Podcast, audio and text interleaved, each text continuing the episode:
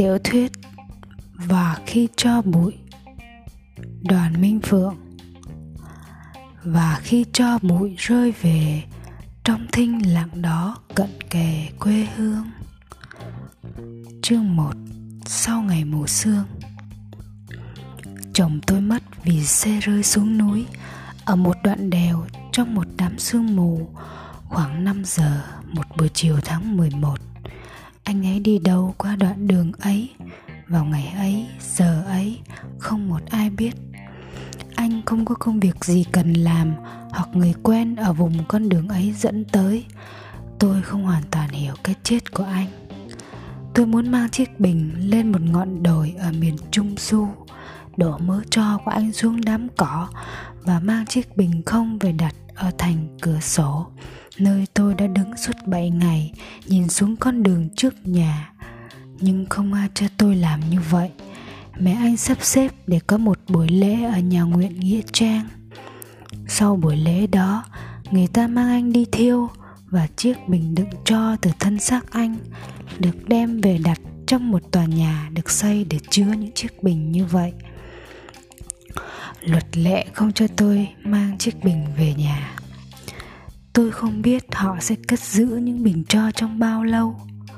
Tôi cũng không biết bao nhiêu năm là thời gian cần thiết để lưu giữ những mớ tro có mang tên họ của một người. Để nói rằng người đó đã một thời có mặt trên mặt đất dưới bầu trời này.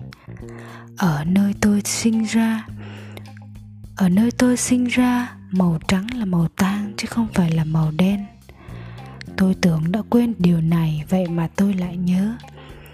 Và khi nhớ lại rồi, điều đó trở nên quan trọng. Quan trọng tuyệt đối trong một cuộc đời, không còn gì là quan trọng nữa. Ngày tang lễ anh, tôi mặc một chiếc áo trắng dài. Lúc tôi bước vào nhà nguyện, mọi người nhìn tôi rồi vội quay đi. Như tế nhị, tránh nhìn một điều sai sót lớn lao. Tôi nghĩ, đừng bắt tôi làm khác tôi chỉ có một lần này trong đời để mặc chiếc áo trắng dành cho anh. Có một người đàn bà ở cùng khu phố tôi ở, chồng chết, bà buông tất cả các màn che cửa xuống, sống trong một căn nhà tối và không gặp ai nữa. Một người bạn của chồng tôi kể tôi nghe về bà ấy và nói, chị phải chấp nhận chồng chị chết rồi. Chúng ta cũng chết. Chị khóc bao nhiêu cũng được. Nhưng sau đó thì phải tiếp tục sống như một người bình thường. Đừng để cái tang này biến chị thành một hồn ma. Tôi trả lời, anh không phải lo cho tôi. Tôi sẽ không sống với bóng tối. Tôi sẽ quên anh ấy. Tôi hứa. Và tôi cố gắng quên từng chuyện từng chuyện một, từng ngày.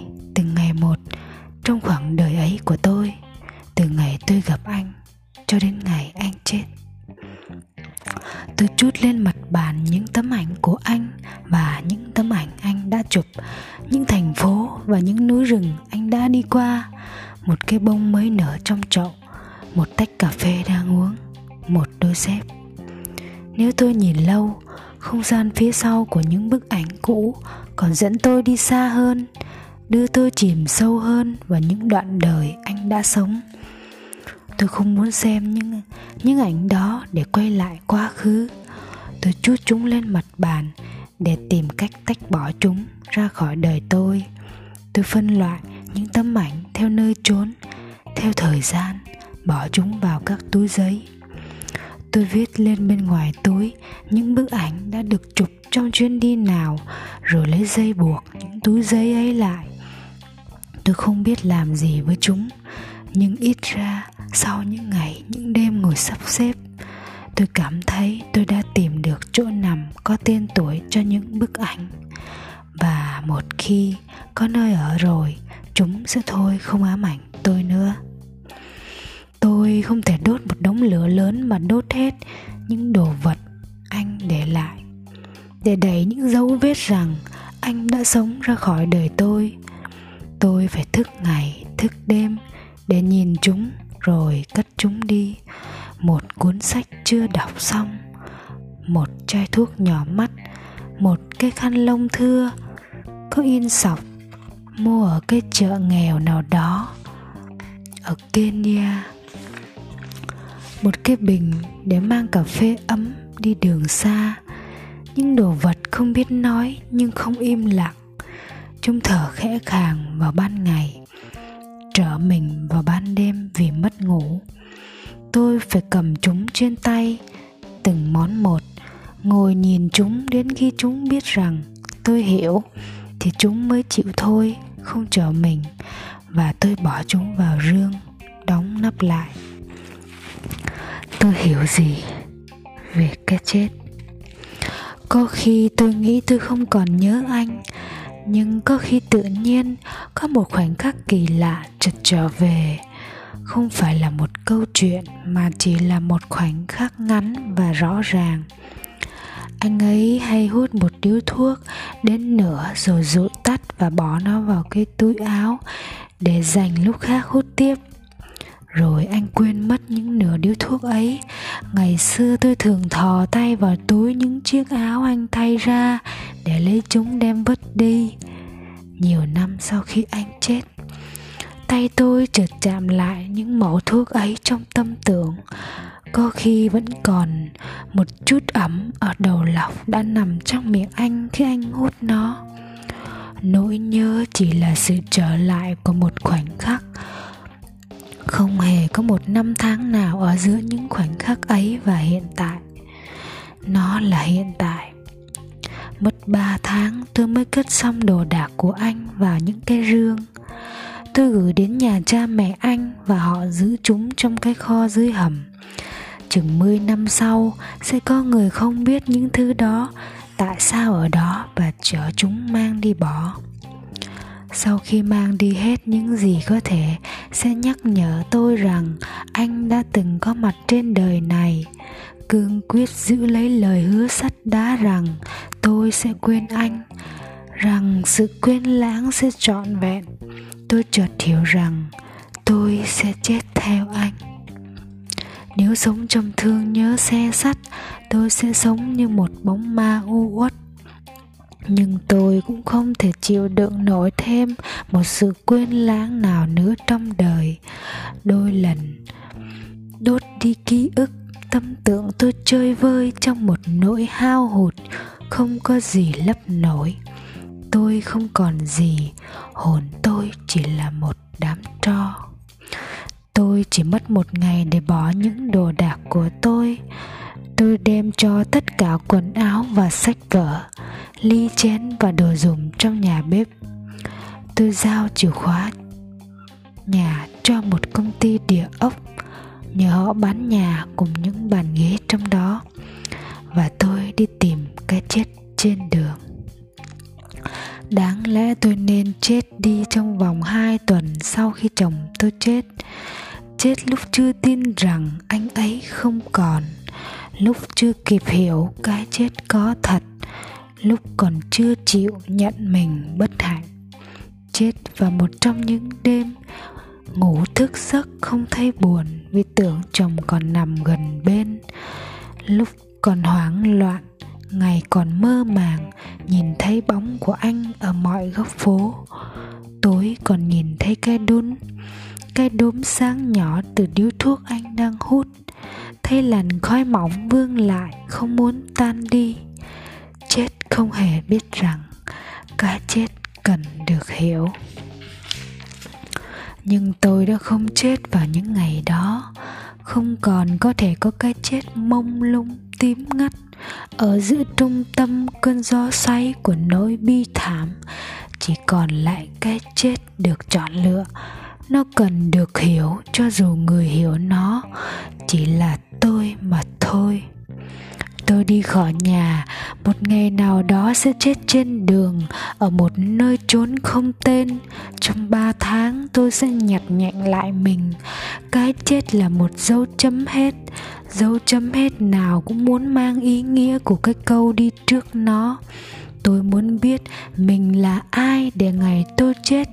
Tôi biết rằng ai đã chết. Tôi sẽ sống trên những chuyến xe lửa. Ở đó tôi sẽ gặp nhiều người, nhưng tôi sẽ không gặp bất cứ một ai.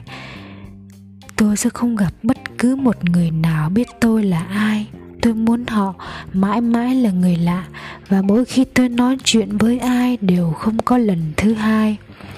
Nếu tôi có một địa chỉ để ở, một tiệm bánh mì để mua bánh mỗi sáng một con đường mà tôi biết từng khung cửa sổ của những căn nhà.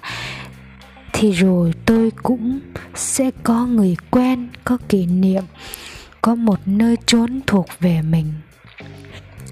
Quê hương là gì nếu không phải là sự lặp lại? Tôi không muốn tất cả những thứ ấy. Tôi biết mặt đất là một thứ khó chia tay, nên tôi sẽ sống trên những chuyến tàu tôi đã cần ba tháng để cất những cái chăn chồng tôi đã đắp vào trong rương. Tôi cũng cần ba tháng để nhặt nhạnh cất giữ những gì mà tôi có vào một nơi nào đó, lần này không phải là những cái rương. Những gì tôi có nó vô hình, tôi chưa biết cất chúng ở đâu, cũng như không ai biết gió thì cất ở đâu xong việc, tôi sẽ uống thuốc độc chết. Tôi không còn người quen, không còn việc gì trên đời để làm, nơi chốn nào để đi, để đến. Ba tháng nữa, tôi sẽ mua chiếc vé cuối cùng và trên đó, nơi đến sẽ không còn là một thành phố. Nó là một nơi nào khác tôi nhuộm nâu mái tóc, chọn màu phấn trắng và màu son tối. Tôi mua một cái vali và vài cái túi sách sang trọng, cho vào đó quần áo mới, quần tây, áo lụa, áo ngủ, đồ lót mềm mại, xà phòng và mỹ phẩm đắt tiền. Lược trải đầu gương cầm tay, những thứ đắt tiền để bù đắp cho sự thiếu tiện nghi khi sống trên tàu những thứ đắt tiền mang trên người nó những giá trị giả dối, làm cho người dùng nó cũng thấy mình không thật và cách xa thế giới bình thường. Khi cần ngủ, tôi đi tàu có ta nằm. Khi cần yên vắng, tôi mua vé hạng nhất. Nhưng thường, tôi tìm một ghế ngồi gần cửa sổ ở toa hạng 2 giữa những chuyến tàu, có khi tôi xuống những thành phố lạ bỏ quần áo ở tiệm giặt, gội đầu ở tiệm, rồi đi lên đi xuống những con phố vào quán cà phê, tiệm giày hay tiệm sách. Khi ăn tối trong thành, khi ăn tối trong một thành phố, tôi chọn tôi chọn rượu ngon, rồi không bao giờ uống hết. Tôi tránh ngủ lại các khách sạn, tôi tránh nằm xuống một chiếc giường êm ấm trên mặt đất tôi luôn luôn trở về những sân ga. Dần rồi tôi quen tiếng rầm rập của xe lửa trong giấc ngủ, cũng như những thủy thủ quen chiếc thuyền của họ.